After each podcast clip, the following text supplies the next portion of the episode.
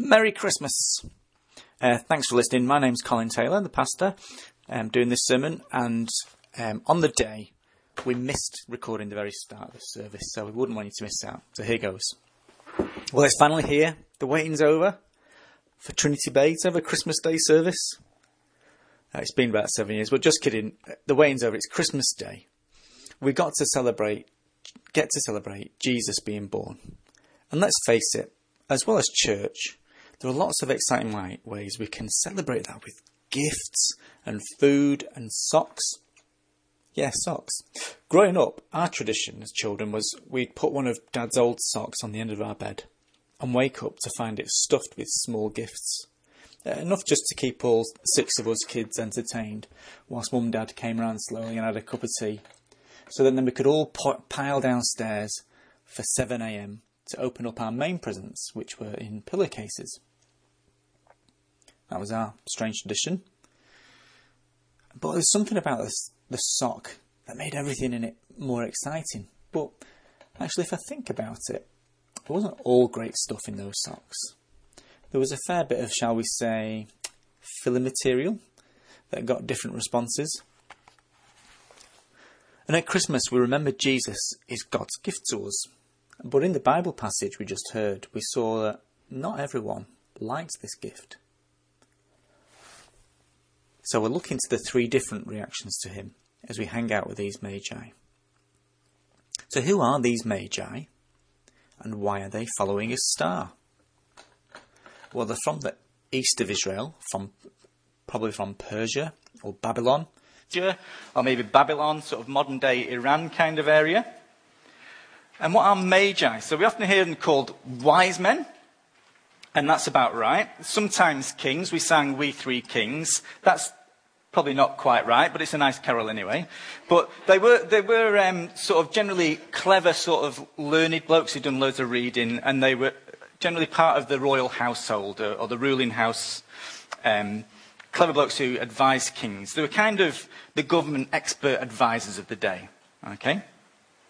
And in those Eastern civilizations, knowing all about the stars and interpreting them, that would have been part and parcel of you being sort of a top government advisor. Which helps explain why they followed this star to look for a king. And because astrological wonders, so stars, comets, that kind of things happening in the sky, they would have associated with important political events happening. And they were clever blokes, they read a lot, so it's likely that they knew um, what we call the Old Testament bit of the Bible, the Hebrew, Hebrew scriptures, and they'd have known all the bits which predicted, that talked about kings, or, or Messiah, it was called in there, for Israel. Now, I don't know if you know that there are other magi in the Bible, all right? Not just these wise men, there are other ones. So there's one in the book in the Old Testament called Numbers, and there's a guy called Balaam. You might have heard of him. He had a donkey that talked to him. Balaam was a right ratbag, okay? And he was hired to curse, to ask, ask for bad things to happen to God's people. But God was in control, and all Balaam could come up with was blessings for God's people. And one of those blessings is a prophecy about a deliverer king symbolized by, you've guessed it, a star arising. Now, we don't know for sure that's why these, these particular Magi went for it. But however it turned out, God made sure that they followed this star. So that's the, the wise men we know are definitely interested in Jesus. We'll look at their response a bit more later. Uh, yeah, the wise men are definitely interested. We'll get more to, of their reaction later on. But what about Herod? He's in that passage as well, isn't he? Now, these magi, if, you, if you're looking for a king, where do you go? The palace, don't you? Oh, so that's why Meghan Markle went looking for Prince Harry, I reckon. Um, you go to the palace. So the magi rock up and ask Herod, verse 2 there, Where is the one who has been born king of the Jews? We saw his star when it rose and we have come to worship him. When King Herod heard this, he was disturbed, and all Jerusalem with him. So Herod and all the head honchos are in a spin. And their response to Jesus is hatred, in fear and fear. Now, in my sock, I couldn't find a full one, but in our sock growing up, there was always walnuts in the shell still. This is a bit lame, I couldn't find a full one, but walnuts. I hate walnuts, okay? They're really hard to get into. They're all fiddly bits. Uh, it's hard to get the, the bit out. And when you do get them out, they taste horrible and they look like mouse brains.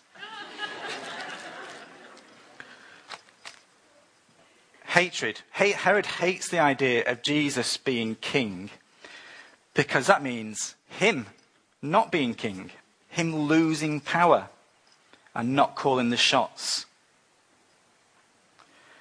So is that where you're up to with Jesus? You, you want to avoid him or reject him because you want to stay king or queen in power of your own life?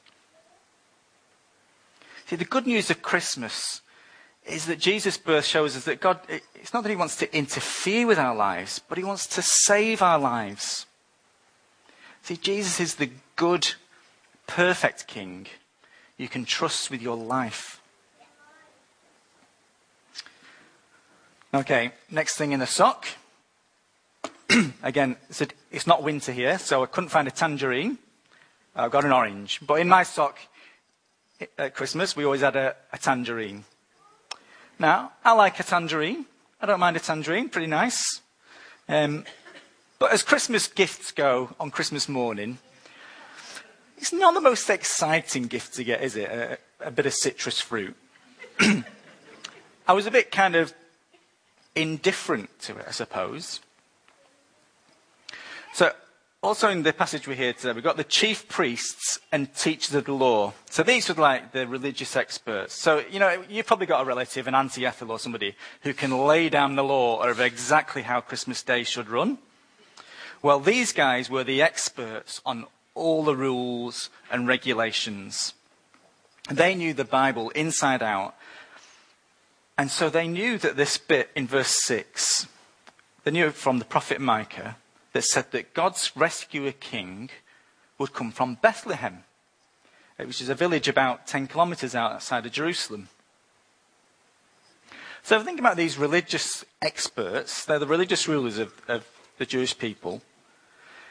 There's a star in the sky, and they must have seen it too, that fits in with this prophecy and there's a load of foreign dignitaries turn up with their entourage and the camels and the gifts, looking for a king. You'd think surely they'd add two and two together. And what did they do? Nothing.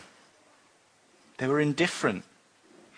These religious leaders should have been more excited than anyone if they really loved God and knew his promises. But no. Maybe other things they, maybe they're worried about other things, things that seem more important at the time. Christmas is a really good time to give Jesus his proper place of importance, to really think and read about who he is and what he's done. Uh, it's exciting, life changing stuff. We've got uh, free copies of Luke's Gospel at the back. Please feel free to take one. Reading through that this Christmas would be a great thing to do. So we've had hatred, walnuts. My tangerine was, yeah, whatever. And finally, it's no wonder Dad needed new socks every year. Now you're talking.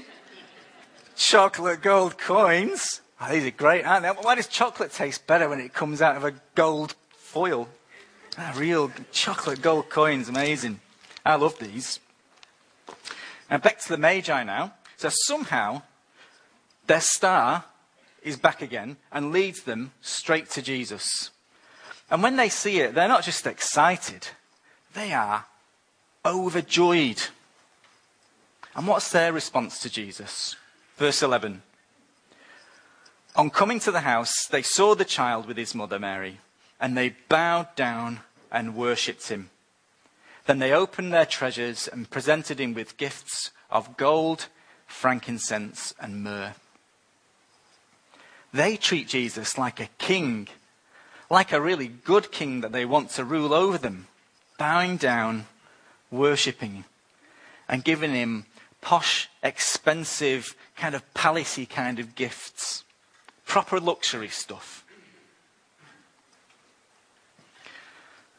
So Herod and the religious leaders aren't there worshipping, but these magi are. And the funny thing is, in the Bible, magi are usually the baddies. So I've told you about Balaam, he was a bad egg. There's also, do you remember the sorcerers um, in, in Egypt working for Pharaoh that tried to put Moses down?